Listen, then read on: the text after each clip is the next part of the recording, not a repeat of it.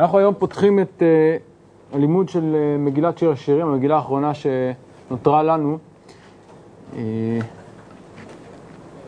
זו גם, אני חושב, העונה המתאימה לקרוא אותה, עונת האביב, כבר עוד מעט קיץ. ובשיעור הזה אני רוצה אה, לא ללמוד עדיין את המגילה, אלא לתת איזושהי הקדמה או מבוא כללי למגילה הזאת. אולי גם קצת אה, נדבר על זה בשיעור הבא. שיר השירים, מגילת שיר השירים, היא מגילה יוצאת דופן בספרי התנ"ך בכלל, כיוון שהיא בעצם קובץ של שירים שעל פי פשוטם יש להם נושא אחד, והוא אהבה. אהבה בין שני בני זוג, מי הם בדיוק שני הבני זוג, גם לא כל כך ברור ונעסוק בזה, אבל קובץ שירים שעניינם האחד הוא אה, אהבה. וכמובן שהדבר הזה מעלה שאלה גדולה לגבי משמעות כלילתה של המגילה הזאת בתוך אה, כתבי הקודש, בתוך אה, חמש מגילות. וזו הנקודה המרכזית שאני רוצה לדבר עליה עוד מעט. אבל לפני שנגיע לנקודה הזאת, אני רוצה להעיר על עוד כמה דברים כלליים שמאפיינים את המגילה שלנו, שגם הם יהוו אה, איזושהי בעיה או קושי בלימוד שלה. אה, המגילה שלנו היא באמת מגילה מיוחדת במינה, גם בסגנון שלה, אבל גם במבנה שלה. כן, המגילה מלאה שירים שירים, אה, שירים מלאי געגועים, מלאי אהבה, שירים מלאי תיאורים מיוחדים במינם ומרגשים של הדוד ושל הראיה ושל המפגש ביניהם. אבל קשה לראות במגילה, עם כל הדימויים המיוחדים וכל השירים היפים שיש בה, איזשהו רצף ברור, איזה קו, איזה סיפור ברור שהולך מתחילתה ועד סופה. זה עוד אה, דבר שמוסיף לקושי שבהבנת המגילה. אה, ואנחנו ננסה בלימוד שלנו קודם כל ללמוד כל שיר בפני עצמו, לנסות לראות עד כמה שאפשר כמה שיר, אה, היכן מתחיל והיכן מסתיים כל שיר, וגם לנסות לראות את המבנה הכולל, את התמונה הרחבה שמצטיירת לנו מהשיר, שיר השירים כולו. כמובן שאנחנו לא נסתפק בזה, כפי שאמרנו, ההבנה של המגילה שלנו, והיה מי שאמר כבר שבמגילת שיר השירים הפשט הוא הדרש, כן? אי אפשר, קשה, וזה בדיוק הדבר שאני רוצה לדבר עליו עוד מעט, אי אפשר וקשה מאוד ללמוד מגילת שיר השירים בתוך התנ"ך בלי להתייחס לרובד הנוסף שיש בה, ואנחנו ננסה להתייחס גם לרובד הזה במהלך הלימוד שלנו. כל זה הקדמות לקראת הלימוד, אה, ואנחנו גם לא, לא, אני כבר אומר, אנחנו לא נספיק את כל המגילה, ננסה ככה לראות את הנקודות המרכזיות והעיקריות שבה, פחות או יותר כמו שעשינו בספר קהלת, אבל ננסה בכל זאת לראות את התמונה הכללית שעולה מהמגילה שלנו. טוב, עכשיו, אלה היו הקדמות אה, או הערות כלליות, ועכשיו אני רוצה להגיע באמת למבוא שלנו לשיר השירים. שיר השירים מכונה כך על שם הפתיחה שלו, וככל הנראה המשמעות של הביטוי הזה, שיר השירים, כפי שאומרים חז"ל, המעולה והמובחר שבשירים. זהו שיר השירים. השיר המעולה והשיר המובחר, יש לנו שירים הרבה בכלל, ושירות הרבה ושירים הרבה גם בתנ"ך עצמו, אבל שיר השירים מעיד על עצמו שהוא השיר המובחר והמעולה שבשירים, וגם הדבר הזה אומר דרשני. מפני מה חסר דפים, יש כאן דפים. בבקשה. עוד למישהו שם חסר דפים גם? לא, אני לא העליתי, הנה. יוצא. אה, על כל פנים, הפתיחה הזאת כבר נותנת לנו איזה אה, רמז שמדובר כאן בשיר יוצא דופן, מיוחד במינו, וכפי שאמרנו, גם המובחר והמעולה שבשירים, ואנחנו צריכים לשאול את עצמנו מדוע. מדוע השיר הזה שעל פניו נראה השיר החריג בשירים, השיר המפתיע והלא רגיל מכל שירי התנ"ך ומכל ספרי התנ"ך, מדוע הוא באמת השיר המעולה והמובחר שבשירים.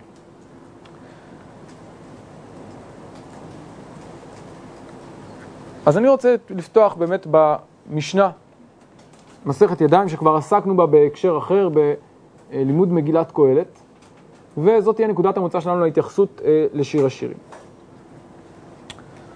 אומרת המשנה, כל כתבי הקודש מטמין את הידיים, ושיר השירים וקהלת מטמות את הידיים. כך פותחת המשנה, זה התנא אה, קמא. רבי יהודה אומר, שיר השירים מטמא את הידיים, כלומר לפי תנא קמא באמת, שיר השירים וקהלת מטמות את הידיים, כמו שאר כתבי הקודש. אז נראה על פניו שאין הבדל. אבל עצם העובדה שהתנא קמא צריך להבחין בין כל כתבי הקודש לבין שיר השירים וקהלת, משמע שזה לא פשוט. כבר כאן אנחנו רואים שזה לא פשוט כשצריך להבחין בין שני העניינים האלה. רבי יהודה אומר, באמת, כאן אנחנו מוצאים את הבעייתיות, שיר השירים מטמא את הידיים וקהלת מחלוקת. רבי יוסי אומר, קהלת אינה מטמא את הידיים ושיר השירים מחלוקת. רבי שמעון אומר, קהלת מכולי בית שמאי ומחומרי בית הלל. אמר רבי שמעון בן עזאי, מקובל אני מפי שבעים ושניים זקנים ביום שהושיבו את רבי אלעזר בן עזריה, ששיר השירים וקהלת מטמאות את הידיים. כן? ועדותו של רבי שמעון בן עזאי היא זאת שמתקבלת גם בתחילת המשנה. העדות הזאת מכריעה את המחלוקת או את הספק. ואחרי כל המחלוקות והספקות הללו מגיעים דבריו החריפים של רבי עקיבא. אמר רבי עקיבא, חס ושלום, לא נחלק אדן, זה הנוסח המדויק, מישראל על שיר השירים שלא תטמא את הידיים, שאין העולם כולו כדאי כיום שניתנה שיר השירים לישראל. שכל הכתובים קודש ושיר השירים קודש קודשים. ואם נחלקו, לא נחלקו אלא על קהלת. אמר רבי יוחנן בן שמוע, בן חביב של רבי עקיבא, כדברי בן עזאי, כן נחלקו וכן גמרו. וכך באמת אנחנו מוצאים אצלנו במשנה. המשנה שלנו היא בעצם, הייתי אומר, מעין איזה, איזה איזה שורה תחתונה של איזה סערה די גדולה שהייתה אה, עוד בימי בית שני, ככל הנראה, ביחס למגילת שיר השירים וגם למגילת קהלת. למגילת קהלת דיברנו בזמנו, הבעייתות במגילת קהלת היא בולטת לעין, ולא, כן, הבעייתות הבסיסית במגילת קהלת היא, היא זו שגרמה למחלוקת ולפקפוק שיש בה, אבל מסתבר שגם שיר השירים נמצא במעמד המפוקפק הזה, כך לפחות לפי רוב התנאים. מה משותף לשני הספרים האלה, קהלת ושיר השירים, שזכו לאותו מעמד, לאותו פולמוס עז סביבם? כן, מה משותף לשני הספרים האלה? למה הם מפוקפקים? למה הם בספק? הפשט הוא בעייתי, נכון? זה דבר ראשון. מה עוד משותף להם? הקונטקסט הדתי הוא בעייתי. זה דתי מבחינה, זה בעייתי מבחינה דתית, כן? עוד שנייה נדבר על ההבדלים. מה עוד משותף מבחינת האופי של הספרים האלה, או מבחינת, כמובן, מי כתב אותם, נכון? שניהם, אה, שני הספרים נכתבו בידי שלמה המלך. דרך אגב, מעניין, והזכרתי את זה אז בשיעור אה, המבוא לספר קהלת, שהפתיחה היא באמת פתיחה דומה, נכון? הבל הבלים, אמר קהלת, הבל הבלים אמר הבל, ואילו שיר השירים פותח גם בביטוי דומה, שיר השירים אשר לשלמה, שלמה וקהלת זה אותו אחד, ולכן יש כאן פתיחה, הקדמה מאוד מאוד דומה לשני הספרים. כמובן שכל עומק ההבדל ביניהם מתבלט כבר כאן. קהלת כל כולו הבל הבלים בא להבל או לאפס את כל המציאות שלכאורה בעלת משמעות בעינינו, ואילו שיר השירים, מה הוא בא לומר? הוא דווקא בא לשיר את שירת ה... אהבה, שירת החיים, שירת הפריחה, שירת, אה, כן, שמחת החיים, זה שיר שכל כולו שמחת החיים. תיאורי נוף, תיאורי טבע, תיאורי אהבה, זה ממש שיר של שמחת חיים. מהבחינה הזאת שיר השירים הוא בדיוק ההפך הגמור של קהלת, ובאמת חז"ל, וכבר הזכרנו את המדרש הזה, מדברים על איזשהו תהליך שעובר שלמה, שבצעירותו הוא אה, ככה אומר דברי שירה, ככה הוא מתלהב מהבריאה, מתלהב מהאהבה, מתלהב מהחיים, אבל לעת זקנתו הוא מתבונן אחורה ואומר, אבל הבלים הכל הבל, כן, כדרכו של עולם. על כל פנים, שני הספרים הללו באמת שני הפכים במידה מסוימת, אבל שניהם גם שני ספרים בעייתיים מבחינה דתית. ספר קהלת, הבעיה שלו בו היא ברורה. ספר קהלת הוא ספר בעייתי מהבחינה הזאת שהוא מפקפק או מערער על כל מיני מוסכמות דתיות מאוד חשובות, והרחבנו בזה כשלמדנו את ספר קהלת. ספר קהלת ספר פילוסופי, ספר מאוהר, ספר שהוא מטיל ספק בהכל. מה הבעיה בספר שיר השירים, במגילת שיר השירים? מדוע שיר השירים נמצא במעמד כל כך בעייתי? בשיר השירים אין התייחסות בכלל על פניו, כלומר אם קהלת מתייחס במידה מסוימת לעולם הדתי, אבל בספקנות או אולי באיזושהי התייחסות לא רגילה ואולי קצת אה, אה, מוגבלת, הרי ששיר השירים בדיוק הפוך, הוא בכלל לא מתייחס לעולם הדתי. אין שום אזכור מפורש על כל פנים של העולם הדתי. והרי זה כל עניינו של התנ"ך. כלומר, ספר מגילת שיר השירים כשלעצמה אין בה בעיה. בניגוד לקהלת כשלעצמו הוא מעורר אי נחת. הבעיה בשיר השירים זה לא הספר כשלעצמו, אלא כלילתו בתוך התנ"ך. מה למגילה שעוסקת בשירים, שעוסקת באהבה, שעוסקת ביחסים בין בני זוג, ולכתבי הקודש? זו השאלה המרכזית שעולה כאן. אם כן, לא התוכן כשלעצמו, אלא הזיקה שלו לתנ"ך. שהרי כל התנ"ך עוסק ביחסים שבין האדם ובין הקדוש ברוך הוא, בינם ובין הקדוש ברוך הוא. ושיר השירים על פניו לא נראה שעוסק בנושא הזה, לא מזכיר ברמז או במילה מפורשת את העניין הזה. אין בעיה עצמית כמו שהרבה חושבים באופן, כאילו שעוסק בדברים. זה גם יכול להיות, כלומר, האם יש בעיה, זו גם הערה, אז אתה יודע מה, אולי כיוון שהזכרת את זה, אני אוסיף, אני אוסיף עוד הערה, עוד הסתייגות, כלומר, אפשר להגיד שיש גם בעיה אה, פנימית בשיר השירים, אבל לא, זה לא בעיה עמוקה כמו בקהלת. אתה יכול להגיד, זה קצת אה, אה, תיאורים קצת אה, אה, אה, אולי בעייתיים, בסדר, זה יכול להיות, אבל אני אומר, זה לא חמור כמו קהלת, שזה ממש ספר שמערער על עיקרי אמונה, כביכול. אז זו נקודה ראשונה. באמת, כיוון שהזכרת את זה, נוסיף שיש גם ניגוד מסוים בין ספר שיר השירים, מגיעת שיר השירים לבין התנ"ך כולו. שיר השירים, אה, אמרנו, עוסק הרבה בתיאורים. במה הוא עוסק, את מה הוא מתאר כל הזמן, שיר השירים? מתארים, כן, הדוד והרעי מתארים אחד את השני, מתארים את היופי של האהובים, כל, כל צד מתאר את יופיו של הצד השני, ובנוסף מתארים גם את יופייה של הבריאה, יופיו של הטבע, כן, התאנה חנתה פגע, אה, אה, אה, לך דודי נצא השדה, נלינה בכפרים, כן, הכל נראה פרחה הגפן, פיתח הסמדר, תיאור ככה מאוד חי ומאוד צבעוני של הטבע הפורח. למה זה, זה לא בעייתי כמובן, אבל למה זה בכל זאת, נאמר, מוזר בהקשר של התנ"ך? כי בתנ"ך אין כמעט, היופי זה לא דבר שמעניין את התנ"ך. בתנ"ך אין כמעט תיאורי יופי. אם אנחנו מתייחסים ליופי בתנ"ך, באיזה הקשרים אנחנו מוצאים תיאורי יופי בתנ"ך? בואו ננסה רגע להיזכר איפה נזכר לנו יופי בתנ"ך. ירושלים. אה, יש לנו באמת מזמור, המזמור שהוא באמת יוצא דופן מהבחינה הזאת, הוא יחסית חריג, אבל תיאורי יופי נגיד של אדם, בני אדם, מתואר, איפה מתוארים לנו בני אדם יפים? יפה טוב ויפה מראה. שימו לב שכל מקום שמתואר לנו יופי, יש לזה סיבה. מי מתואר ביופיו בתנ"ך? רחל, יוסף, מי עוד? דוד. שימו לב שבכל מקום, ניקח את יוסף לצורך הדוגמה, כי זו דוגמה מאוד חזקה, שם היופי שלו דבר מאוד מרכזי. מתי נזכר יופיו של יוסף? רגע לפני שאשת פוטיפר אה, אה, נושאת אליו את עיניה, נכון? מתי נזכר יופייה של שרה, אימנו? לפני שיורדים למצרים. כלומר, היופי בדרך כלל נזכר לפני שיש לו משמעות מעשית, ובדרך כלל המשמעות המעשית היא שלילית. כן? בדרך כלל יופי, כשנזכר יופי, תדעו לכם שעומד לקרות משהו לא נעים. כן? אה, מה? האמת שאצל אה, אה, דוד היופי הוא קצת איזה תיאור כזה מורכב. יפה עיניים, טוב רוי, זה משהו מורכב. שאלה מעניינת, זה קשור לשאלה מה בדיוק המשמעות של היופי שלו, איזה, איזה, איזה סוג של יופי זה. אבל זה נושא באמת מעניין כשלעצמו, בלימוד ספר שמואל. עכשיו, זה, זה ככלל נכון, אני אומר, תבדקו, כמעט בכל מקום תמצאו את זה, לא תמיד, אבל בדרך כלל. בדרך כלל היופי נזכר בשל איזושהי סיבה מעשית, ובדרך כלל הסיבה היא שלילית. ואילו בשיר השירים היופי הוא לא רק איזה אזכור צדדי, מה?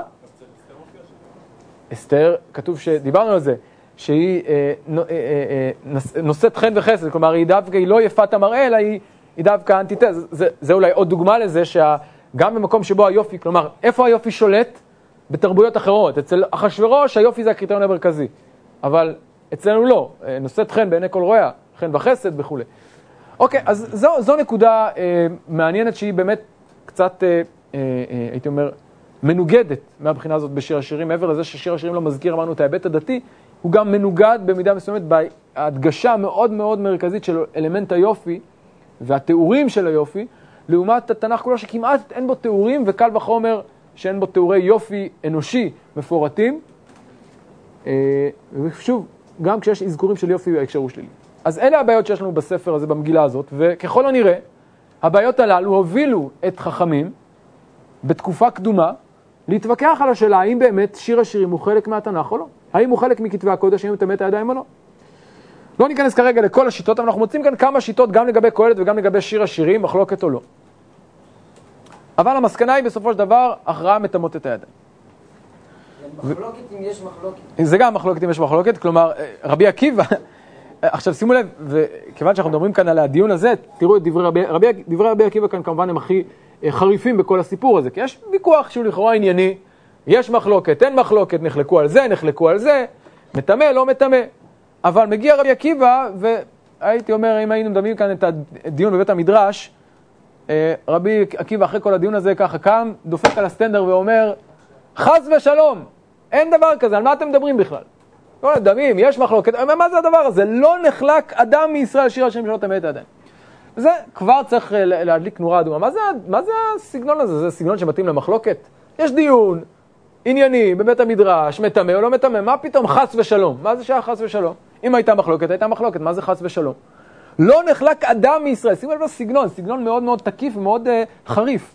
מה, מה פתאום רבי עקיבא כל כך uh, נסער? והוא מוסיף, שאין העולם כולו כדאי כיום שניתנה שיר השירים לישראל. דרך אגב, על מה היינו אומרים את המשפט הזה? אין העולם כולו כדאי כיום שניתנה תורה, תורה לישראל. לא, לא תורה מסתבר, שיר השירים. מעניין. כלומר, רבי עקיבא כאן משווה את נתינת התורה, ואולי אפילו מעלה את נתינת שיר השירים על פני מתן תורה, שזו אמירה מאוד מאוד מפתיעה. שוב, ההקשר כאן הוא הקשר הלכתי, זה מסכת ידיים שם, דיון הוא הלכתי. מה פתאום רבי עקיבא כל כך נסער בעניין הזה? זה לא ברור, אבל הוא אומר לנו, זה מבחינתו, אומר רבי עקיבא, זה, וזה דבר באמת מפתיע ומדהים, יום שניתנה בו מגילת שיר השירים, יותר חשוב מכל הימים האחרים, יותר אפילו ממתן תורה. שכל הכתובים קודש, ושיר השירים קודש קודשים. כן, כמובן על מה הוא בונה את המשפט הזה? שיר השירים. אז אמרנו, המובחר שבשירים, לא רק המובחר שבשירים, המובחר שבכתובים. זה המגילה המובחרת ביותר. כלומר, רבי עקיבא, הייתי אומר, הופך את הקערה על פיה. הוא לא אומר לנו כאן, בסדר, יש ספרים כאלה, יש ויכוח, דיון, מחלוקת, לא. לא רק שאין מחלוקת, אלא עכשיו אנחנו מבינים למה הוא כל כך כועס, חס ושלום, למה הוא כל כך תקיף, הוא אומר לא רק שזה לא נחלק, אלא זה הדבר הגדול ביותר והמשמעותי ביותר שניתן לעם ישראל. וזה דבר מפתיע מאוד. ואם נחלקו, אם אתם אומרים שהייתה מחלוקת, היה לכם מסורת, בסדר, יכול להיות, אבל מה, על מה נחלקו? על קהלת. זה הדבר היחיד שאני יכול להסכים. אפשר להרגיש כאן שהוויכוח הוא לא ויכוח היסטורי על מה היה ומה לא היה, זה ויכוח שהוא מאוד מאוד טעון, הוא ויכוח עקרוני ומהותי לגבי השאלה איך להתייחס לשיר השם.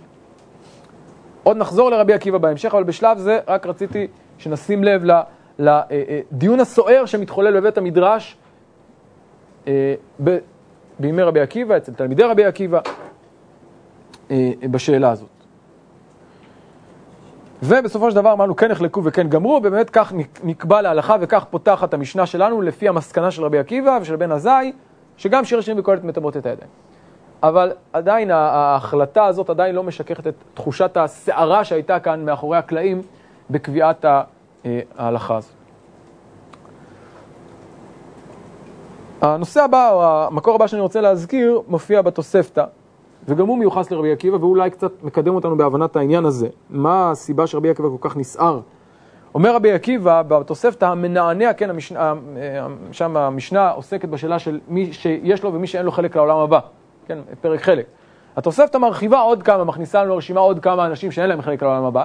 אחד מהם הוא מאוד מפתיע, אמר רבי עקיבא, רבי עקיבא אומר, המנענע קולו בשיר השירים בבית המשתאות ועושה אותו כמין זמר, אין לו חלק לעולם הבא. דבר מפתיע מאוד. אדם שר שיר השירים, מנענע קולו בבית משתאות, עושה אותו כמין זמר. אין לו חלק, זו שוב אמירה חריפה מאוד, והאמירה הזאת כמובן מתאימה לדברים של רבי עקיבא קודם, וככל הנראה היא גם משקפת משהו קיים. כלומר, היו אנשים שבאמת התייחסו לשיר השירים בצורה כזאת, ובאמת מה יפה, שיר מאוד יפה, אהבה, אז למה לא לשיר אותו בבית משתאות? מה רע? אומר לא, מי שעושה את זה אין לו חלק לעולם הבא. על מי אנחנו אומרים שאין להם חלק לעולם הבא? כופרים בכל מיני עיקרי אמונה, אומר תחיית מתים מן התורה, כל מיני כופרים בדברים קשים מאוד. למה רבי עקיבא, כן, רבי עקיבא יכול להגיד דברים מאוד חמורים אחרים, למשל, להגיד ש... אה, אה, אה, לא יודע מה, מי שמנענע קולו, אה, מוטב לו שנהפכה שלי, לא יודע, יש כל מיני עונשים שאפשר להגיד, אבל אין לו חלק על העולם הבא. זה שכולל רבי עקיבא את, את האדם הזה, מי שעושה, את המעשה הזה, וכנראה שזה מעשה שהוא מכיר אותו, בקטגוריה הזאת, אומרת שרבי עקיבא מתייחס לזה לא כדבר חמור בלבד, אלא כדבר שיש בו מעין כפירה בעיקרי אמונה. עד כדי כך. שוב, לא סתם חומרה, אלא חומרה שקשורה לכפירה בעיקרי אמונה, ממש כמו הכופר בתחיית המתים. האומר את תחיית המתים מן התורה. אז הדברים משתלבים זה בזה, אבל עדיין הדברים לא, לא לגמרי מתחברים, מה סתם, מה טעמו של הדבר הזה.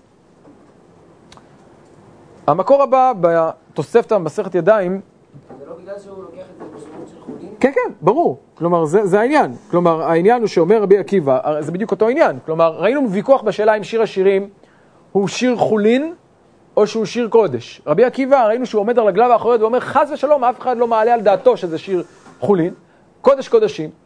ולכן מי שהולך בשיטה הזאת, לא רק שזה חס ושלום, אלא מי שלוקח את זה ומממש את זה, את התפיסה הזאת שזה שיר שהוא שיר חולין, ושר את זה בבתי משתאות, כלומר שר את זה כשיר חולין, הוא בעצם מעיד שמבחינתו השיר הזה הוא לא שיר קודש, לא שיר קודש קודשים. ולכן... אה, טוב, בואו נלמד זכות על ישראל שלא שרים את זה כמעין זמר, אלא על פי המשמעות שרבי עקיבא נותן לזה. אבל אה, הנה חינמי. על כל פנים, רבי עקיבא, אה, אה, כאן הייתי אומר, מש, זה השלמה של דבריו שם. מי שהולך בשיטה ששיר השירים הוא שיר חול ושר את זה כשיר חול, אין לו חלק לעולם הבא. עד כדי כך. טוב, הלאה. אנחנו ממשיכים הלאה, תוספת המסכת ידיים נותנת לנו אולי איזה קצה חוט. רבי שמעון בן מנסיה אומר, שיר השירים מטמא את הידיים מפני שנאמרה ברוח הקודש. מה הסיבה של ההבחנה בין שיר השירים לקהלת? רוח הקודש. קהלת אינו מטמא את הידיים מפני שהיא מחוכמתו של שלמה, כן? כלומר, שלמה כתב שני ספרים, ספר אחד הוא בבחינת אה, אה, חוכמה בלבד, חוכמתו, שזה דבר לא נורא, אבל זה גם לא קודש. לעומת זאת, שיר השירים נאמר ברוח הקודש. כלומר, שלמה המלך, אותו מחבר, כתב גם ספר שהוא מחוכמה אנושית, וגם ספר שיש בו היבט של רוח הקודש. נאמר ברוח הקודש. למרות ששניהם אה, יצאו מתחת אותה יד. אה, דרך אגב, מעניין שאנחנו מוצאים באמת בספר מלכים, כמו שנאמר על חוכמתו של שלמה, כתוב אה, שהוא גם אה, אה, ויהי שירו, כן? מדבר שלושת אלפים משל, ויהי שירו חמישה ואלף, כלומר יש לו גם שירים. שלמה המלך כותב שירים, וככל הנראה מהבחינה הזאת שיר השירים הוא נחשב השיר המובחר מכל שיריו של שלמה, והשיר אולי היחיד שנכתב גם ברוח הקודש. מה הסיבה לדבר הזה? רבי עקיבא לא אומר לנו. למה שיר השירים הוא כיום שניתנה בתורה, רבי עקיבא לא מגלה לנו. אבל אנחנו יכולים לנסות, לנסות ולנחש מה הסיבה, או מה אה, ההסבר לעניין הזה, על ידי עיון בדרשות חז"ל על שיר השירים. אני עוד אגיד לזה בהרחבה בהמשך, בינתיים נגיד בש, בשורה אחת, במילה, ממש במשפט אחד, שכל מי שמעיין במדרשי חז"ל על שיר השירים רואה שהם לא מפרשים אותם כמובן כשיר, אלא כמשל, כמשל. משל למה? זאת בדיוק השאלה שאני רוצה עכשיו אה, להגיע אליה. דרך דבריו של רש"י, הקדמתו של רש"י לשיר השירים. ואנחנו עוד נעמיק בדברים ונלמד אותם בהרחבה. בינתיים אני רוצה לפתוח בהקדמתו של רש"י. כך אומר רש"י בהקדמתו אה, לשיר השירים. אחת דיבר אלוהים, שתיים זו שמענו. מקרא אחד יוצא לכמה טעמים, וסוף דבר אין לך מקרא יוצא מידי משמעו. ואף על פי שדיברו הנביאים דבריהם בדוגמה, צריך ליישב הדוגמה על אופנה ועל סדרה, כמו שהמקראות סדורים זה אחר. רש"י מתחיל בהקדמה כללית, שיש לו, ש... לו ש... למעשה שני צדדים. כן, מקרא אחד יוצא, הוא לוקח כאן, משלב שני, שתי אה, אה, ממרות מהגמרא. הממרה הראשונה, מקרא אחד יוצא לכמה טעמים, כלומר, וזה מה שנלמד מהפסוק, אלוהים מדבר דבר אחד, אבל לכל פסוק ולכל אה, אה, דבר בכתבי הקודש יש לו כמה משמעויות, כמה טעמים. זה צד אחד. מה הצד השני של המטבע? סוף דבר אין לך מקרא יוצא מידי פשוטו.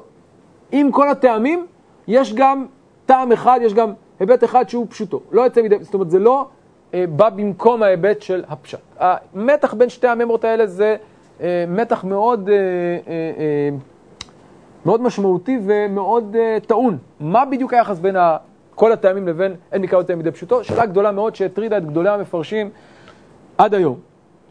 ואנחנו לא ניכנס לשאלה הזאת יותר מדי, אבל שימו לב שרש"י מעמיד את זה כשני צדדים. ומה המשמעות המעשית?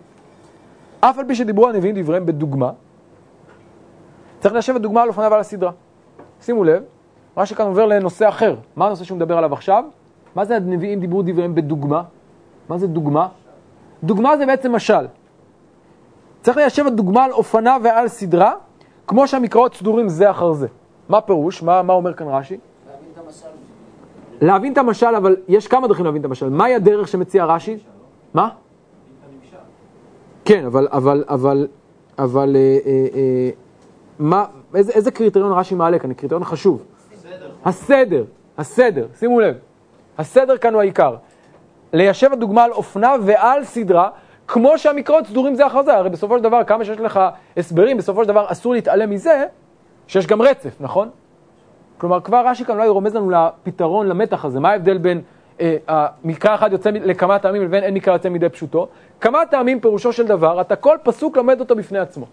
אבל מה זה אין מקרא יוצא מידי פשוטו לפי רש"י? לקרוא את זה כרצף אחד. וכאן אין לך כמה אפשרויות. כך אומר רש"י, יש לך אפשרות אחת.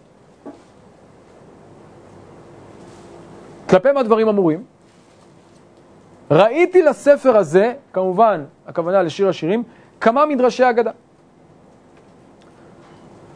יש סדורים כל הספר במדרש אחד. כן, לאיזה מדרש הוא מסת... מתכוון כאן? מדרש שיר השירים רבה, שהוא באמת מדרש על סדר לכל שיר השירים. ויש מפוזרים בכמה ספרי אגדה מקראות לבדם, באמת מדרשים על שיר השירים מפוזרים לאין ספור. אבל מה הבעיה? אינן מתיישבים על לשון המקרא וסדר המקראות. אין בהם סדר. ואמרתי, כלומר, ובאמת אנחנו כשנעיין בדברים נראה שהמדרשים יש להם, כלומר הם מחויבים לפסוק. דרך אגב, זה לא רק בשיר השירים, זה בכלל. מדרש בדרך כלל מחויב לפסוק. מפרש לך פסוק, פס, ולפעמים אפילו קטע מפסוק, לפעמים אפילו מילה, במנותק מהקשרה. אומר רש"י, זה יפה מאוד למדרש, אם אני רוצה פירוש פשט, אני לא יכול ללכת כך. ואינם מתיישבים. ואמרתי בליבי, אומר רש"י, לתפוס משמע המקראות, כלומר את המשמעות הפשטנית שלהם, ליישב באורם על הסדר. אז רש"י אומר, יש דרש ויש פשט. אבל שוב, בל נטעה. מה הכוונה כאן לפשט? אין הכוונה לפשט במובן הרגיל שלנו. אלא מה זה הפשט? הפשט זה הדרך או היכולת לקרוא את שיר השירים כסיפור שלם, כרצף אחד ולא כפסוק פסוק. והמדרשות, מה יהיה על המדרשות? מה, חלילה נפקיר את המדרשות? לא נתייחס, לא. קבעו ברבותינו, מדרש ומדרש איש איש במקומו. כלומר, מדרשות יש לך ספרי מדרש, תעיין שם. אני, בספר שלי, מה אני רוצה לעשות? הרי בסופו של דבר רש"י מביא מדרש. מה אומר רש"י, מה המטרה שלי בכתיבת מדרש, לשיר, אה, פירוש לשיר השירים? לסדר. שימו לב, רש"י אומר כאן, אני גם לא ממציא דברים משלי. אני רוצה לארגן את המדרשים לפי משמע המקראות, על הסדר. זה החלק הראשון של הדיון. אם תרצו, זה החלק המתודולוגי. הוא אומר, קודם כל, הקדמה פרשנית, עקרונית, לגבי היחס בין מדרש לבין פשט, בין הפרשנות המדרשית שהיא רואה, שוב, כל קטע בפני עצמו, לבין הפרשנות הפשטנית, שוב, במובן של רש"י. עכשיו אנחנו מגיעים לשיר השירים. אז מה אומר רש"י על שיר השירים? מה הסיפור? אומר אני, אומר רש"י, שראה שלמה ברוח הקודש שעתידין ישראל לגלות גולה אחר גולה, חורבן אחר חורבן, ולהתאונן בגלות זו על כבודם הראשון, ולזכור חיבה הראשונה אשר היו סגולה מכל העמים. לאמור אלך ואשובה אל אישי הראשון כי טוב לי אז מעט. ויזכירו את חסדיו ואת מעלם אשר מעלו ואת הטובות אשר אמר לתת להם באחרית הימים. וייסד הספר הזה ברוח הקודש בלשון אישה צרורה אלמנות חיות, משתוקקת על בעלה, מתרפקת על דודה, מזכרת אהבת נעוריה אליו, אף דודה צר לו בצרתה, ומזכיר חסדי נעוריה ונוי יופייה וכישרון פעולה, אשר בהם נקשר עמה באהבה עזה. להודיעה כי לא מליבו עינה, ולא שילוחי השילוחין, כי עוד היא אשתו והוא אישה, והוא עתיד לשוב אליה. זה שיר של רש"י. זה ממש שיר של רש"י. אני לא מכיר הרבה שירים של רש"י, בפר... כן, רש"י גם כתב פיוטים, אבל שירים של רש"י בתוך הפירוש, אני לא מספיק בקיא בכתבי רש"י, אבל אני חושב שזה השיר הכי אה, אה, ארוך, וזה ממש שיר. זה לא מקרה, כן, רש"י יודע, הוא עושה לנו כאן הקדמה לשיר השירים, זה לא ניתוח מדעי של שיר, זה הקדמה לשיר. אתה לא יכול לכתוב הקדמה לשיר בלי להשתמש, בלי להיות משורר. אז רש"י כאן נהיה משורר, נותן לנו את תמציתו של שיר השירים בשיר משלו. אבל גם שיר כזה צריך לימוד ועיון. בכל, בכוונה קראתי את השיר הזה בבת אחת, כי צריך כאן להרגיש גם את השיר. אבל עכשיו בואו נלמד אותו קצת יותר בעיון, את השיר הזה, ונדקדק בו. נתחיל מהמשפט הראשון. אומר אני, אומר רש"י, שראה שלמה באור הקודש העתידים ישראל לגלות גולה אחר גולה, חורבן אחר חורבן. ראשית אומר רש"י, נכון, שיר השירים נכתב ברוח הקודש. מה המשמעות של זה, ומאיפה לקח רש"י את העניין הזה ששיר השירים נכתב ברוח הקודש? מהתוספתא.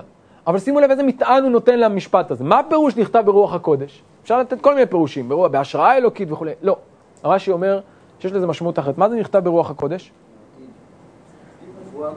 נבואה.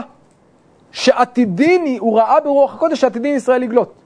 כלומר, שיר השירים הוא בעצם נבואה. וזה ייחודו. או לא זה, זה, זה, זה מה שהופך אותו לשיר קדוש, הוא שיר נבואי.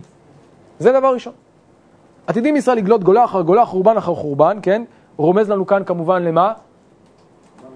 גם בית ראשון וגם, כלומר, גם החורבן שאנחנו נמצאים בו עתה. לא רק החורבן, ש... כלומר, שרש"י נמצא בו. הגלות של בית שני. עוד מעט נראה למה זה כל כך חשוב. ועתידים מה לעשות? להתאונן בגלות זו על כבודם הראשון. מה פירוש להתאונן על כבודם הראשון? מה, איזה, איזה סוג של תואנה? תראה כאן, מה זה להתאונן על כבודם הראשון? להצטער, אבל לא סתם צער, כן? איזה צער יש כאן? לאמור, שימו לב, לזכור חיבה ראשונה שהיו סגולה מכל הימים לאמור, אלך ואשוב אל אישי הראשון כי טוב לי אז מעתה. מאיפה הפסוק הזה לקוח? זה לקוח מהושע פרק ב', ועוד מעט נראה שזה לא מקרה שהוא לוקח את הפסוק הזה מהושע. שימו לב שרש"י משבץ כאן ממש מעשה אומן, כמה וכמה פסוקים, וכל פסוק כאן יש לו משמעות. מדוע רש"י משבץ כאן את הפסוק מהושע? הושע, כל פתיחתו של ספר הושע זה משל אחד גדול על עם ישראל והקדוש ברוך הוא ביחסי- בתיאור של יחסי איש ואישה. וגם הגלות, כשמגיעים לגלות, אלך ואשוב אל אישי ראשון כי טוב לי אז מעתה. כך אומרת האישה העזובה, החוטאת, הבוגדת, אני עכשיו רוצה לחזור. זה התואנה, זה הזיכרון, זה החיבה הראשונה שהם זוכרים. איך זה קשור לשיר השירים כל זה? ויזכירו את חסדיו מצד אחד, ואת מעלם אשר מעלו, ואת הטובות אשר אמר לתת להם באחרית הימים. איך זה קשור לשיר השירים? עדיין לא ברור. בסדר, עם ישראל יהיה בגלות, יזכור את, את, את הימים הראשונים ויתאונן, ואיך זה קשור? כבר אפשר להבין. החיבה הראשונה. ספר שיר השירים, מהו לפי רש"י, כבר עכשיו אפשר לראות? הוא זיכרון העבר. זיכרון אהבת הנעורים, החיבה הראשונה, אלך ואשובה אל אישי הראשון. כאילו בעתיד על העבר. בעתיד, עם ישראל, אחרי שיהיה את המשבר, אחרי שיהיה את הגלות, אחרי שיהיה את, ה, את, ה, את הניתוק, אז יהיה את הגעגוע. וכך, מה? הוא מתאר פסט... מה? הוא לא מתאר? הוא לא... זה בדיוק מה שאומר רש"י, בואו נ... בוא נמשיך הלאה. וייסד, אז כן, הוא מזכיר את העבר ואת העתיד. וייסד הספר הזה ברוח הקודש, שימו לב, הוא מדגיש שוב ברוח הקודש, בלשון אישה צורה על מילות חיות משתוקקת על בעלה. זה נקודת המוצא של רש"י. כלומר, ספר מגילת שיר השירים בעצם סיפור של אישה, שבהווה איפה היא נמצאת? בגלות. אלמנות חיות. שימו לב, רש"י בכוונה משתמש בביטוי הזה. צורה, מה זה צורה אלמנות חיות? בעלה עדיין קיים. כן, איפה זה נזכר צורות אלמנות חיות דרך אגב? על מי נאמר? אה, זה מבחן באיזה זה חידון התנ"ך כאן בשיר, השיר, בהקדמה הזאת. איפה? נשי דוד, למה הם, למה הם צורות אלמנות חיות? כלומר, הבעל נמצא, הוא חי, אבל אי אפשר להיות בקשר, היה משבר. זה, דרך אגב, זה הרבה יותר מחזק גם את, את, את, ה- את הטרגדיה. כלומר, הבעל חי, האישה חיה, אבל הם לא יכולים להתקשר בחזרה, הם לא יכולים לחזור אחד לשני. משתוקקת על בעלה, מתרפקת על דודה. כן, זה כמובן לוקח את זה מאיפה? מתרפקת על דודה, זה, מש, זה מופיע כאן, כן, זה, זה התיאור, אז מתרפקת, לפי רש"י, מה פירושו? מה זה מתרפקת? נזכרת בגעגועים בעבר הנפלא, באהבה הגדולה שהייתה. מזכרת אהבת נעוריה אליו. אז זה מצד אחד של שיר השירים. מה הצד השני? אף דודה, זה הרי הצד השני, גם הדוד מדבר, צר לו בצרתה. כמובן, מאיפה הוא לוקח את זה? בכל צרתם לא צר. ומה המטען שאנחנו מכירים על הפסוק הזה? עמו אנוכי בצרה, בכל מקום שגלו שכינה עמהם. כלומר, זה לא שהעם ישראל נז- ש- נזכר והקדוש ברוך הוא כאילו מתעלם, לא. גם הקדוש ברוך הוא בכל צרתם לא צר, זה לא שהוא שכח והתעלם והעם ישראל זוכר, לא. גם הוא זוכר, גם הוא נמצא באותו רגע של געגוע. הוא מזכיר גם הוא חסדי נעוריה, כמו שהיא מזכירה את אהבת נעוריה, הוא מזכיר את חסדי נעוריה. ונו יופייה וכישרון פעולה, אשר בהם נקשר עמה באהבה עזה, שוב הזיכרון של יופייה של ה... אה, אה, אה, אה, של הראייה לפי רש"י, מה משמעותו? זה הגעגוע שמה הוא מבטא בעצם? את שורש הזיקה. מאיפה התחיל האהבה? מאיפה התחיל הקשר הזה? הזיכרון של היופי בעצם מזכיר מאיפה הכל התחיל. כמו זוג, אחרי משבר נזכרים, מה היה, למה, למה, למה באמת התאהבנו אחד בשני, מה היה בינינו? ואז מזכירים את השורש, חוזרים לנקודת המפגש הראשון, לדבר שבו, לנקודה שבו בה נוצר הקשר. להודיעה, וזה העיקר, להודיעה, כי לא מליבו עינה. כלומר, זה לא איזה משהו שהוא עשה את זה מרצונו, את הגירושין האלה. ומצד שני גם לא שילוחי השילוחים. הגירושים האלה, אמרנו, זה גירושים זמניים. וכמובן, למה הוא רומז לנו כאן לא שילוחי השילוחים? כן. אה, נכון, זה גם מופיע בנביאים וגם אצל חז"ל. גט כריתות עמכם אשר, נכון, כלומר, כביכול, האם הגלות נתפסת כסוג של, לפי חלק מהתפיסות, כסוג של, של גט כריתות? הוא אומר, לא, שילוחי הלא שילוחים. כמו שלמדנו אז, מי שזוכר בישעיהו, מי מנושע השם מכרתי אתכם לא, כן? זאת אומרת, זה לא, אין גט כריתות, זה שילוח זמני, לא שילוחי השילוחים. כי עוד היא אשתו והוא אישה והוא עתיד לשוב אליה. במילים אחרות, רש"י כאן פורס יריעה מרתקת ומופלאה, שמסבירה לנו את המשמעות של שיר השירים. שיר השירים הוא שיר של געגועים, אבל לא שיר של געגועים בלי תכלית. לא סתם געגוע, התרפקות על העבר כאשר העתיד הוא חסר משמעות. לא. הגעגוע לעבר הוא הבסיס לתקווה בעתיד, או לתקווה בהווה לקראת העתיד. הגעגוע בעבר מזכיר לנו שהיה כאן משהו אמיתי, זה לא היה משהו זמני, לא היה משהו אה, אה, מקרי, היה כאן משהו עמוק. והאהבה הזאת משני הצדדים נזכרת, והתיאורים האלה בעצם מזכירים את השורש הזה שהיה כהקדמה או כהכנה לקראת התיקון שיהיה בעתיד, לקראת החזרה של הדוד לרעייתו, חזרה של העם לאלוהיו. הוא עתיד לשוב אליה. זה הפירוש של רש"י, ההקדמה של רש"י לשירים, נראה בהמשך איך הוא מפרש את זה, אבל כבר כאן אנחנו יכולים להבין למה זו מגילה כל כך חשובה, כל כך משמעותית לפי רש"י, כיוון שזאת המגילה שמשתמשת במשל, בדימוי הזה, בכל הסיפור הזה של אהבת איש ואישה, בשביל לתאר את המשבר כבסיס לתיקון. סוגריים נגיד, לא מקרה שרש"י משקיע כל כך הרבה ומתאר בצורה כל כך חז... חזקה ועזת מבע את. את העניין הזה, כי זאת חוויה אישית שחווה רש"י וחווים בני דורו באותה תקופה, תקופת מסעי הצלב בצרפת ובגרמניה, שבה חווים רש"י ובני דורו ורש"י כמנהיג הקהילה היהודית בצרפת, רבן של בני הגולה, כן, רבן של ישראל, ורש"י לא רק חווה את המסעות הצלב, את הקושי הנורא ואת מעשי הרצח הנוראים שהיו, אלא גם את הקושי התיאולוגי החמור. כי רש"י חי ותלמידיו חיו בחברה נוצרית, בעולם נוצרי, שבו הטענה המרכזית כלפיהם הייתה שאתם כבר לא העם הנבחר. הטענה המרכזית של הנצרות, ושם זה מאוד בולט, כאשר היהודים נרדפים ונהרגים, וזה הרי כל העניין של מסעות הצלב. ואומרים להם, תמירו את דתכם, מה לכם להישאר באותה דת עלובה ובזויה, שכבר אלוהים עזב אתכם, והוא לא, אין לו חפץ בכם, הוא נטש אתכם כבר מאות שנים, מה לכם וליהדות?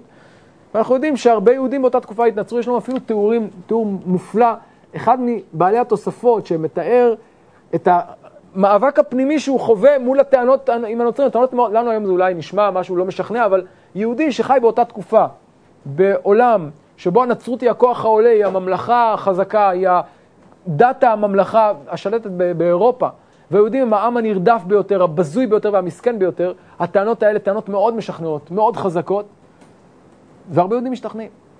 ורש"י, כחלק מהמאבק שלו וכחלק מהניסיון שלו לעודד את אה, העם ולהרים את רוחו, אומר לנו שיר, הוא כל כך משקיע, והייתי אומר ממש אה, אה, מפייט את שיר השירים והופך אותו לסיפור שהוא רלוונטי לכל דור ודור, ובמיוחד לדור הזה. למרות כל החוויה הקשה, למרות כל התחושה של הנטישה, אומר רש"י, לא, הוא עתיד לשוב אליה.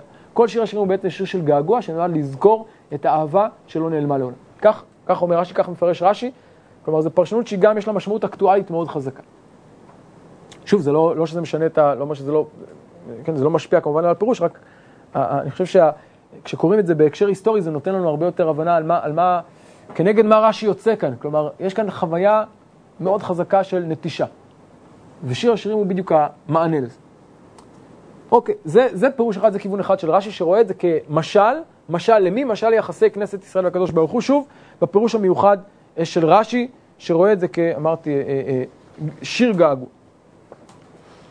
פירוש אחר לגמרי מציע הרמב"ם, לא רק הרמב"ם, אבל הרמב"ם אולי המפורסם ביותר, בהלכות תשובה, אגב, התיאור שלו של אהבת השם אומר כך. וגם כאן צריך לדייק בכל מילה ומילה. אנחנו רגילים, זה הרמב"ם, כן? ישיבת מעלה אדומים, אבל גם בהלכות תשובה, גם בתיאור שהוא לכאורה פיוטי ושירי, אל תשכחו שזה הרמב"ם וזה אה, משנה תורה, ואנחנו צריכים לדייק כאן ממש בכל מילה. וכיצד היא אהבה ראויה? אה, הוא שיאהב את השם אהבה גדולה, יתרה, עזה מאוד, עד שתהא נפשו קשורה באהבת השם ונמצא שוגה בה תמיד, כאילו חולה חולי אהבה. שאין דעתו פנויה מאהבת אותה אישה, והוא שוגה בה תמיד בין בשבטו, בין בקומו, בין בשעה שהוא אוכל ושותה. יותר מזה תהיה אהבת השם בלב אוהביו, שוגים בה תמיד, כמו שציוונו בכל לבביו ובכל נפשך. והוא שיש לו מאמר דרך משל, וזה הנושא שלנו, כי חולת אהבה אני. וכל שיר השירים משל הוא לעניין זה. אז ראשית נשאל, מה ההבדל המרכזי בין פירושו של רש"י לפירושו של הרמב"ם, למשל, לנמשל של המגילה?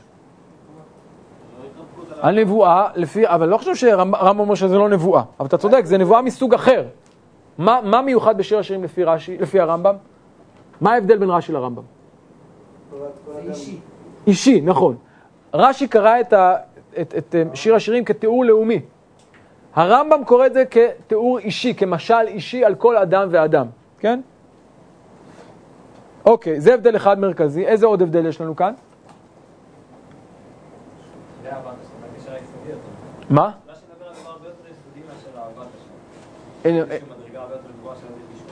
מי, רש"י או הרמב"ם? רש"י גם בקשר למה? יותר יסודי. בעצם הקשר של עם ישראל ובעצם היותו עם ישראל ובעצם הקשר עם הקדוש ברוך הוא. זה משהו תחילי, מה שאפשר להתקדם לכיוון. זה משהו אוקיי. זאת אומרת, הציווי כאן זה ציווי, זה פשוט הציווי שבעצם זה משל שהוא אמור להיות איזה אידיאל שכל אדם צריך לשאוף אליו ל- אה, אה, לאהבת השם. אה. כאילו, זה גם, אוקיי, הנקודה ההיסטורית היא גם מעניינת, אבל גם לעתיד, הוא מדבר גם על העתיד. כן, הרמב"ם זה כאילו משהו יותר כזה... זה, נכון, זה איזשהו אידיאל שצריך לממש אותו. בסוגריים אני אגיד שגם, הייתי אומר שרש"י מפרש את זה פירוש היסטורי, המגילה היא בעצם סיפור היסטורי, נכון? הרי זה, זה אירועים היסטוריים שמתוארים כאן במשל.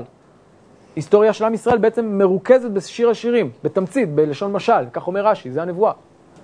אה, לפי הרמב"ם, האם יש כאן איזשהו תיאור היסטורי? האם צריך לחפש אירועים היסטוריים במגילה? לא. מה פתאום? צריך לחפש רעיונות, משמעויות רוחניות, אבל לא תיאור היסטורי קונקרטי על... תיאור בוודאי שזה תיאור היסטורי. מזכיר את חסדיו, מזכיר את מעלם, מזכיר את ה- אה, אהבת נעוריה אליו. את, כן, זה לכאורה, זה תיאור של אירועים היסטוריים שהיו בתולדות עם ישראל ויחסי אה, עם ישראל והקדוש ברוך הוא, בלשון משל, כך אומר רש"י, זה סיפור היסטורי. לפי הרמב"ם לא, לא צריך לחפש כאן אירועים היסטוריים. אבל בואו עכשיו נקרא את הרמב"ם בקריאה קצת יותר מעמיקה. הרמב"ם פותח, אמרנו, בשאלה כיצד היא אהבה ראויה. עכשיו את השם אהבה גדולה, יתרה, עזה מאוד. כן, מאיפה רש"י לוקח את המשפט הזה? מאיפה? אה, הרמב"ם, סליחה, לוקח את המשפט הזה. אהבה גדולה, יתרה, עזה מאוד. עזה כמוות אהבה. שוב, אנחנו רואים כאן, הוא משבץ משפט משיר השירים. עזה כמוות אהבה. עד שתהא נפשו קשורה באהבת השם נמצא שוגה בה תמיד. גם כאן הוא לקח פסוק ממקום אחר. מאיפה הוא לקח את זה? זה מספר אחר של שלמה. באהבתה תשגה תמיד. כן, אז הוא לקח תיאור אחר של שלמה, אבל מספר אחר, אבל גם שמתאר את האהבה, אהבת השם. ונמצא שוגה בה תמיד, ועד שתהיה נפשו קשורה, אהבת השם, אה, סליחה, נמצא שוגה בה תמיד, כאילו חולה חולי אהבה. זה לא בנוסחאות, זה כאלו חולי אהבה. מה? יש בנוסחות? אני לא בדקתי, יכול להיות. כאלו חולי אהבה. זה- כאלו חולי אהבה, אז צריך לבדוק את זה, הערה מעניינת. בואו נראה, יש לנו כאן איזה... מה? כן, ידוע, טוב, יפה, יישר כוח, תודה. אה, על כל פנים, מה?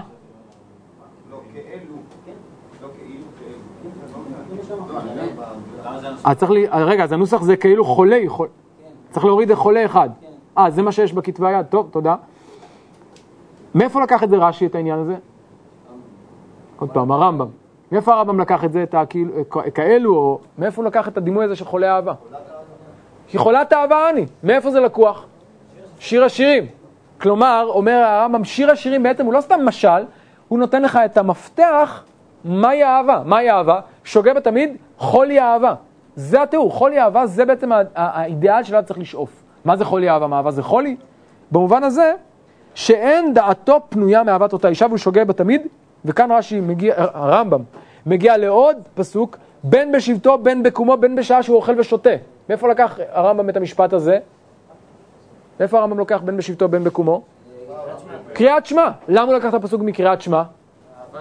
ואהבת את השם אלוהיך. כלומר, הרמב"ם כאן עושה, הורג לנו כאן לתוך ההלכה הזאת את כל הביטויים המופלאים והחזקים ביותר של תיאורי אהבה, הן מהתורה, הן ממשלי ושיר השירים.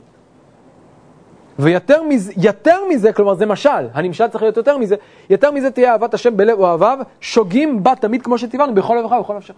שימו לב איך רש"י, איך הרמב"ם קושר כאן ובעצם מפרש את שיר השירים על פי שמע ישראל, ואהבת השם אלוהיך בכל לבך ובכל נפשך. מה זה בכל לבך? זה כמו חולי אהבה, שמתואר בשיר השירים. כלומר, שיר השירים הוא בעצם המשל שנועד להמחיש לנו את האידיאל הזה שמתואר בצורה יותר תמציתית בתורה בשמע ישראל. והוא ששלמה אומר דרך משל ככל התאווה אני, כי בכל שיר השירים משל הוא לעניין זה. אז, רש"י, אז הרמב"ם גם רומז לנו כאן איך, איך, איך צריך לפתוח את, ה, את, ה, את המשל הזה, איך צריך לפתור אותו, כן? חולת אהבה, תבין מכאן, תלמד מכאן מהי האהבה הזאת, איזה משמעות יש לה. שוגה בה תמיד, אינטנסיביות, כן, אה, עיסוק אה, בלתי אה, פוסק. זה דוגמה אחת, אבל כמובן אפשר ללמוד מכאן עוד, זה, זה הייתי אומר, מעין בניין אב לשאר העניינים שאפשר ללמוד מכאן. הנקודה האחרונה, או הפירוש השלישי שאני רוצה להזכיר כאן, אז זה אמרנו הפירוש השני, הפירוש של הרמב"ם. כיוון שלישי, אני מביא כאן את המלבים, אבל לא רק המלבים הולך בכיוון הזה, גם מפרשים אחרים. המלבי מפרש באופן די מעניין את, ה, את המגילה כמשל אחר, כך אומר המלבים, כן, הוא, יש לו כמה הקדמות, שני מיני חיים אשר הם, בהם בצילה מתהלך איש עלי חלד, נראו ונתגלו ביתר שאת ויתר עוז בחיי שלמה המלך, וזה מעניין, הוא מפרש את זה על פי עולמו של שלמה. א', בחיים הגופניים משיג מאוויי העולם ותענוגות הזמן יותר מכל אדם, כמו שבאר זה באורך בספר קהלת. ב', בחיים הנפשיים הוא זכה למראות אלוקים, ותנח עליו הרוח ודיבר עמו בחלום ובחזון. ואחר שחיבר ספר קהלת, חיבר השיר הקדוש הזה. בו דיבר נכבדות על חיי הנשמה בעת נח עליה הרוח, ותדבק בדודה העליון גדול, גדול או הדגול מרבבה. מה? נכון, הוא הופך את הסדר, נכון. שיר זה נחלק לחמישה שירים, סיפר בשירתו, כי המלך שלמה, שימו, שימו לב למשל, רוצה לומר, היצר וכוח המתעורר של גוף שלמה, אהב רעיה אחת בת שמיים. היא נשמתו הרוחנית האלוקית אשר נסגרה בגבייתו, מקום מלכות היצר וממשלתו, וישם בנות ירושלים מקורות החומריות למיניהם, שומרים סביבה, להשקיע אותה בחומר ולמשכה לרצונו להיות לו לפילגש. אבל היא הייתה קשורה במוסרות אהבה אל דודה בשמיים, הרואה צבאותיו אשר ברא. אז אני לא אקרא כרגע את כל, ה, את כל הדברים כאן, אבל נגיע רק לשורה התחתונה. ובפעם החמישי יצאה ונפרדה מן הגבייה את נאסף שלמה אל עמיו ודבקה באלוהיה בצרור החיים לנצח. ובכל שיר ושיר יספר התפשטה מן החומר ונדבקה עם דודה פנים אל פנים. אז זה הכיוון של המלבים, אבל זה לא רק, המלבים פשוט מנסח את זה בבהירות. מה, נאמר, אה, הכיוון של המלבים אומר, זה בכלל לא מדבר לא על יחסי האדם ואלוקיו, לא על יחסי עם ישראל והקדוש ברוך הוא, אלא על המאבק הפנימי שחווה כל אדם בין היסוד הגופני, הגשמי, לבין היסוד הרוחני, בין הנשמה ובין הגוף. זה בעצם דיאלוג או סוג של אה, מתח בין שני העולמות האלה. בין ה... מה? זה קצת יותר מורכב, כי אתה רואה שהוא כאן קושר קצת בין, אה, כלומר, השאלה מי זאת הנשמה כאן, מי זה הדוד, הוא מכניס כאן גם את הקדוש ברוך הוא וגם את ה... אה, אה, סליחה, טעות שלי. הוא מתחיל ככה, המלך שלמה זה היצר, זה גוף שלמה. אהב ראיה אחת בת שמיים, מי זה הראיה? זה הנשמה. אבל את מי הנשמה רוצה? את הדוד. כלומר, יש כאן שלושה, אה, אה, אה, שלוש דמויות כאן, שלוש צלעות. כלומר, יש כאן מתח מצד אחד שלמה והנשמה, מצד שני הנשמה והקדוש ברוך הוא, הנשמה ודודה, כביכול כאן זה לא שלמה אלא מישהו אחר. זה גם, דרך אגב, צריך לבדוק את העניין הזה, מי זה הדוד ומי זה שלמה בסיפור, בשיר, האם זה אותו אחד, זה שניים שונים, המלבים כאן טוען שזה שניים שונים. על כל פנים יש כאן מאבק פנימי בתוך נפשו של האדם פנימה בין היצר, בין הגוף ובין הנשמה. זה uh, כיוון אחר לגמרי, שמפנים לגמרי את הסיפור הזה, הופך אותו, כפי שאמרתי, מאבק פנים. אוקיי, אז זה, זה הסיפור, זה הכיוון השלישי, אמרתי, הולכים בו עוד כמה מהמפרשים, שגם הם רואים בזה משל. המשותף לכולם, כפי שאמרנו, הראייה בשיר השירים אה, אה, אה, לא כסיפור, לא כפשט, אלא כמובן לא כשיר אהבה פשוט, אלא כמשל. וכאן אני רוצה ללכת עוד צעד אחד קדימה, ולקרוא את הקדמתו המפורסמת של הרב קוק לשיר השירים בספרו עולת ראייה, התפרסם עוד לפני זה, אבל כך זה מופיע שם. אני אקרא לכם לפני זה דבר מעניין. אה, כשהתפרסם המבוא הזה, מתי העשה? שש ועשרה, אז יש לנו עוד, אוקיי. כשהתפרסם המבוא הזה, אה, אה, מי שנאמר כך, הוקדמה לו הערה, כך כתב, מי שפרסם את זה זה אה, אה, בנימין מנשה לוין, שהיה תלמידו של הרב קוק, אה, כתב גם את אוצר, ערך את אוצר הגאונים, והיה תלמידו המובהק של הרב קוק, והוא כותב כך, באחד הטיולים שהייתי מטייל עם כבוד קדושת מרן, אדמו"ר זצ"ל יום יום מחוץ לעיר בוסק בשנת תרסה, בויסק, נבעו מפי קודשו הרעיונות האלה. מיד העברתי עפרוני לידי, ובשבתו על אחת האבנים על יד, סליחה, העברתי עפרוני לידו, ובשבתו על אחת האבנים על יד חורבות החומה שם, רשם בעפרוני את הדברים האלה. זה מעניין. כאילו זה היה, אילו, אלמלא היה שם אה, רבי בנימין מנשה לוין, מי יודע, מרגלית אה, זו הייתה אה, עובדת מאיתנו, באמת זאת אחת המרגליות הגדולות. זכינו שהתגלגלה אותה מרגלית אלינו, והרב קוק אה, פשוט הרהר ובסופו של דבר זכה שהיה עיפרון וכתב. אז זה, זה ההקדמה שלו לשיר השירים. אחרי זה התפרסמה גם באמת אה, אה, בעולת ראייה. אה, אבל ההקדמה הזאת היא הקדמה שיש בה משהו קצת פולמוסי, עוד מעט נראה, בדומה לדברי רבי עקיבא, ממש דומה לדברי רבי עקיבא, וכך אומר הרב קוק. אני הבאתי לכם קטע, אה, לא את כל השיר, נקרא את ההתחלה, בכל זאת התלבטתי, נקרא את ההקדמה, ככה שהוא מביא, ואז, ואז אה, אה, נגיע לקטע הזה. כך פותח הרב קוק. הספרות, הציור והחיטוב עומדים להוציא, גם כאן יש גרסאות אחרות, עומדים להוציא אל הפועל כל המושגים הרוחניים המוטבעים בעמקי הנפש האנושית. וכל זמן שחסר עוד אף שרטוט אחד הנגלה במעמקי הנפש החושבת והמרגשת, שלא יצא אל הפועל עוד, יש חובה על, מלאכ, על מלאכת המחשבת להוציאו. כן, הדבר הזה, הפסקה המפורסמת הזאת, השתמשו בה הרבה היום, אומנים דתיים כסוג של אה, אה, מקור השראה ומקור סמכות גם למשמעותה הדתית של היצירה. מובן הדבר, אבל כאן יש הגבלה, שרק אלה האוצרות שבהתפתחם הם מבשמים את אוויר המציאות, טוב ויפה להתפתח, לפתח. כן, מכל דיבור ודיבור שיצא מפי הקדוש ברוך הוא מתמלא כל העולם כולו בסמים. אמנם, אותם הדברים הגנוזים שקבורתם היא ביעורם, עליהם מותקנת היתד שעל אוזנינו לחפור ולכסות. כן, יש דברים, לא את הכל צריך להוציא. גם אומנים שיש להם חופש יצירה, לא. ואוי לו למי שמשתמש ביתד זו פעולה שכנגדה למען הרבות בו השם. כן, יש כאלה שדווקא עם היתד חופרים ומוצאים את הרפש. אז כבר אפשר למצוא כאן את ה, אה, אה, איזה, איזה ביקורת אה, מרומזת לתפיסות שונות לגבי מה זה אומנות. וההקדמה הזאת היא הקדמה לדבריו לשיר השירים. וכך הוא אומר, זעזועי הנפש שמצד רגש, רגשי האהבה הטבעית הנוטלת חלק גדול במציאות, במוסר ובחיים, הם ראויים להתפרש על ידי הספרות בכל צדדים שבהם היא מוציאה אל הפועל את הגנוז. כלומר, אומר כאן הרב קוק, ראוי, הרי אנחנו לא, לא סוד הוא שחלק נכבד מספרות העולם, מה הנושא שלה? אהבה, חוויית האהבה. אם זה השירה, אם זה הרומנים, עוסקים בחוויית אהבה, חוויה מאוד מאוד עמוקה וחזקה ומזעזעת, מטלטלת. על כן, הרבה שירים והרבה, לא, לא מקרה הוא, בכל, לא רק, ב, בכל העולם כולו. אומר הרב קוק, זה דבר אה, ראוי, אבל רק בשמירה יותר מעולה ננטות לצד השיכרון המכוער שיש בעלי הרגשות, שמהפך אותה מטהרה טבעית לטומאה של זוהמה מנוולת. זאת אומרת, דווקא כאן, בהקשר הזה, האזהרה שאמר קודם, יש בה משמעות, או יש בה סכנה גדולה. רק אנשי קודש ראויים להיות שרי, שרי קודש, סליחה, סליחה, שרי קודש. אמנם, אם נחשב לחיסרון כללי באיזו ספרות, כשלא יימצאו בה אלה הרגשות הפנימיים, שהאהבה מרשמת בעומק הנפש באותה אהבה הנהוגה, כן, זה כבר מופיע לכם בדף. על אחת כמה וכמה ראוי לחשב לחיסרון עם אותם הזעזועים הרמים והניסיים שככה הם פועלים לעולם ועתידים לפעול על כל טובי בני אדם ועל כנסת ישראל בייחוד, הנובעים ממקור אהבה לאדון כל המעשים, מקור האור והחסד. אם אלה הרגשות הנאהבים לא יחקקו בספר וייפקד מקומם, היש ערך לעומק מקור רגש האהבה הזאת? היחילו ימים רבים? היכלכלו גובהי שחקים? והחיסרון הזה אומנם נמלא לנו בשיר האהבה, אותו השיר שהוא קודש קודשים, והוא שיר השירים אשר לשלמה. מה אומר כאן הרב קוק? אומר, שיר השירים זה לא בעיה.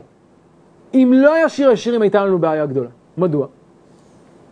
כמו שבכל ספרות, אם לא היה בה אה, מקום וביטוי לרגשות האלה, אז זה היה חיסרון.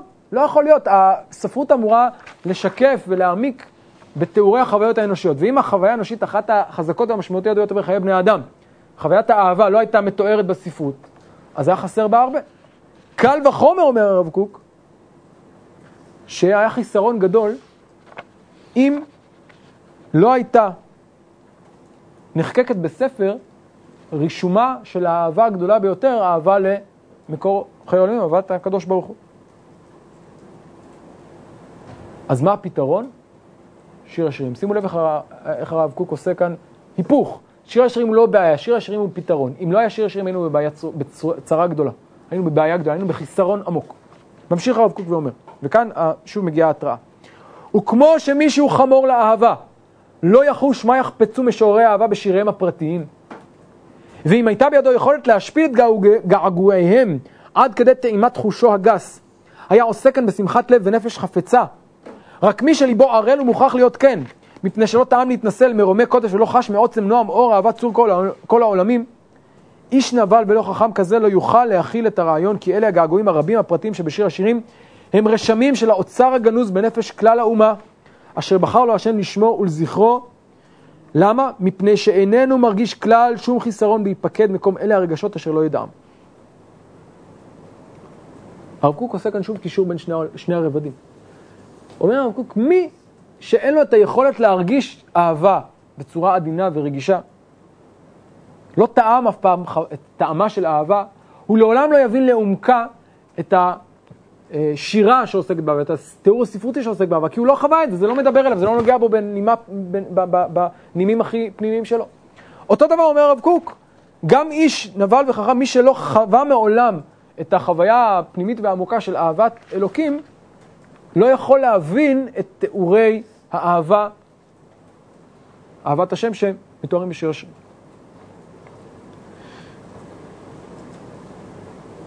אבל מי שלא הישאו אלוהים, אלוה החוכמה, כלומר מי שהוא לא שכח את החוכמה, יכיר ויחוש שאי אפשר כלל לאוצר כתבי קודש לאומה הקדושה, שכל תולדתה מלאה רישומי אהבת נפש לצור מעוזה. הרי כל סיפור התנ"ך הוא סיפור של אהבה בין כנסת ישראל לקדוש ברוך הוא. בימי גדולתה על ידי חסד עליון מלא הוד, ובימי עונייה ומרודה על ידי נחלי, נערי נחלי דם ושטף צרות רבות ורעות, אשר כל אלה עוררו את האהבה, חיזקוה והוציאו אל הפועל המורגש. אי אפשר בשום אופן שאלה הגעגועים לא יירשמו בספר באוצר הכללי אשר שם נאספו כל הגיוני הקודש. כלומר, שיר השירים הוא בעצם, כאן חוזר לרבי עקיבא, הוא תמציתו של הסיפור של התנ"ך. אבל צריך לשים לב לעוד משהו שאומר לנו כאן הרב קוק. הרב קוק לא סתם קושר כאן, שוב, מדברים על משל ונמשל. האם האהבה כאן היא רק משל לאהבה אחרת, או שיש כאן משמעות גם לנמשל? כאן אומר הרב קוק דבר, וזה אולי הדבר הגדול ביותר, החידוש הגדול ביותר. אמנם, מי שבעת שסרקו את בשרו במסרקות של ברזל, יכול, יוכל להשיב כל ימיי הייתי מצטער על מקרא זה ובכל נפשך, מתי יבוא לידי ואקיימנו, ולהאריך באותה שעה באחד עד שיצאה נשמתו, כן, זה הפסוק של ואהבת את השם אלוהיך. רק הוא יכול לאמור שאין כל העולם כולו כדאי כיום שניתן בו שיר השירים לישראל, שכל הכתובים קודש ושיר השירים קודש קודשים. אמנם, אז זה קודם כל אומר לנו הרב קוק, יש גם קשר, לא מקרה שרבי עקיבא כל כך אה, אה, אה, אה, נלחם למען שיר השירים, כי זה הביטוי העמוק ביותר של חווייתו האישית כאוהב אלוקים. עד כדי מוות. אמנם, וכאן מגיע החידוש, כנטף מים מן ים, זיק אחד מלאו אש אוכלה.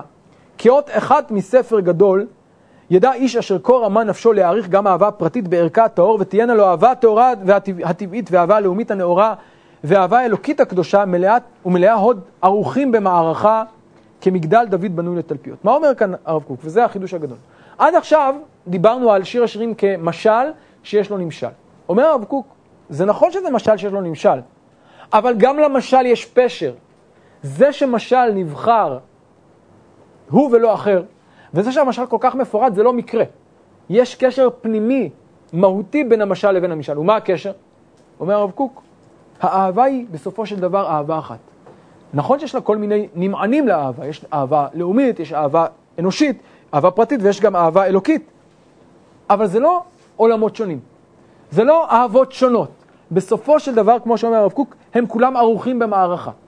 ומי שיש לו את יכולת, את חוויה, מי שיש לו את רגש האהבה, את חוויית האהבה בצורה עמוקה, הוא יכול גם לחוות את זה במעגלים רחבים יותר. וכאן אומר הרב קוק שוב, חוזר לצד השלילי, אבל מה נמוכים הם הגמדים, שהם גם כן בעלי עיניים טרוטות, הזוחלים סביב לשדרת האבנים התחתונה של מגדל עופל, ורושמים את קומתו אשר לעב תגיע, רק כדי תנופת ידם הקצרה ומוף אינה מכירה. כן, זה דימוי uh, חזק מאוד וחריף מאוד. יש מגדל גבוה, אבל אדם נמוך. אז מה הוא יכול לראות? רק את מה שהוא רואה. אז הוא מתאר את המגדל מנקודת המבט שלו. ואם מראש מגדל אופל יוגד להם שרואים את הכוכב מלא הוד ויפה, אז מיד יחליטו כמה נמוך הוא הכוכב הנהדר. כן, אפשר לראות כאן את האירוניה ואת הכאב בדברים הללו. איך, איך אפשר להוריד דברים גבוהים ל, לרמה כל כך נמוכה. נפשות כאלה, שיותר מרואה בעל לב רגש שאהב את בת כלבה שבוע היפה לא יוכלו למצוא ברבי עקיבא, לא יוכלו גם כן להוציא מקור לתכונת ההחלטה הנפלאה ששיר השירים הוא קודש קודשים בערך כל הכתובים. למה? כי זה לא יכול להיות, כי זה משהו נמוך. כי אם מקור האהבה הפשוטה אשר אותה ודאי יחזו ברבי עקיבא, כנראה הוא רומז כאן לאחד הסופרים, סופרי ההשכלה שהיו בתקופתו, שפירש למה רבי עקיבא באמת אה, כתב, שיר, אה, כתב כך על שיר השירים, כיוון שהוא היה איש שמאוד אהב את אה, בת כלבא שבוע, ולכן האהבה הייתה מאוד חזקה אצלו, ולכן הוא כתב, הוא מאוד אהב את שיר האהבה הזה. אומר הרב קוק, זה התבוננות מאוד מאוד נמוכה, מאוד שפלה. הוא רואה שעכשיו מסיימים. אבל טהורי לב, הם יראו את רבי עקיבא בגודלו, את רבי עקיבא משחק בראותו, שועל יוצא מבית קודשי הקודשים, יען כי לנפשו הרוממה קרוב היה העתיד הרחוק. את רבי עקיבא ממלא צהולה לכל המונה של רומי, מפני שהאהבה האלוקית הנובעת מעומק ליבו, הרחב קיים, הורתו עד כדי מלוא ציור חי, כי רומי ואלילי הכליל יחלופו ואור ציון לעד יזרח. האהבה בתענוגים למחזה העתיד בוודאי תמלא על כך את ליבו הטהור עד כי לא הניחה לו מקום גם להנחת לב על ההווה המרעיד, כן, הוא לא שם לב למציאות הנוכחית, שהכירו כעב קל העובר על פני החמה הברה בשחקים. ורק מפי האיש שנשמתו יצאה באחד, נאה להיאמר שכל הכתובים קודש ושיר השירים קודש קודשים. אני רוצה על הדברים הללו להוסיף שוב את הנקודה שאמרתי קודם, הרב קוק יוצא כנגד אותה תפיסה שהוא ראה בשיר השירים רק שיר אהבה, וזה בדיוק מה שעשה רבי עקיבא, כנגד מי שמנענע קולו ב- ב- בשיר. אז יש כאלה שהשליכו את התפיסה הזאת גם לרבי עקיבא. אבל שימו לב, הוא לא אומר שזה לא נכון, שיש קשר בין האהבה הפנימית של, האנושית לאהבה האלוקית. הוא אומר להפך, יש קשר, אבל הקשר הוא קשר עמוק. אין הכוונה שצריך להוריד את האהבה האלוקית לרמת האהבה האנושית ולהבין שזה שיר שכל כולו שיר אהבה בלבד ואין לו רובד עמוק יותר. לא. אומר הרב קוק, הרב קוק הייתי אומר כאן משלב, כפי שאמרתי, את כל הרבדים, ואומר שרק רבי עקיבא, שהוא היה איש שכל ליבו מלא אהבה, והאהבה הזאת באה לידי ביטוי, אמרנו, בכל מיני היבטים. גם ביחס לאדם, אם זה סיפורי אהבה מופלאים לאשתו, אם זה ביחס לעם, וזה האהבה המופלאה שלו לעמו במרד בר כוכבא, ואם זה ביחס לאלוקיו, וזה הסיפור על מותו על קידוש השם. אי אפשר להפריד בין הדברים הללו, ולא צריך גם לצמצם אהבה אחת לתוך אהבה אחרת. אלא הדברים הללו בוקעים ועולים זה מזה, ואני חושב שהדברים הללו שהרב קוק כותב על רבי עקיבא, ראויים להמר על הרב קוק עצמו. לא מקרה הוא שהרב קוק, כמו שהייתי אומר כך, כמו שרבי עקיבא כל כך כעס על אותם אנשים שנתנו קולם בשיר והוציאו את שיר השירים לדברי הוואי, כך גם הרב קוק לוחם את מלחמתו של רבי עקיבא, כי אני חושב שמבחינה הזאת יש דמיון גדול ביניהם, בזה שהרגש האהבה זה הרגש המרכזי שבער בנשמתו של הרב קוק, אהבה לכל, אהבת האדם, אהבת העם, ומעל הכל, ונובע מכל זה, אהבה אה, לאלוקים.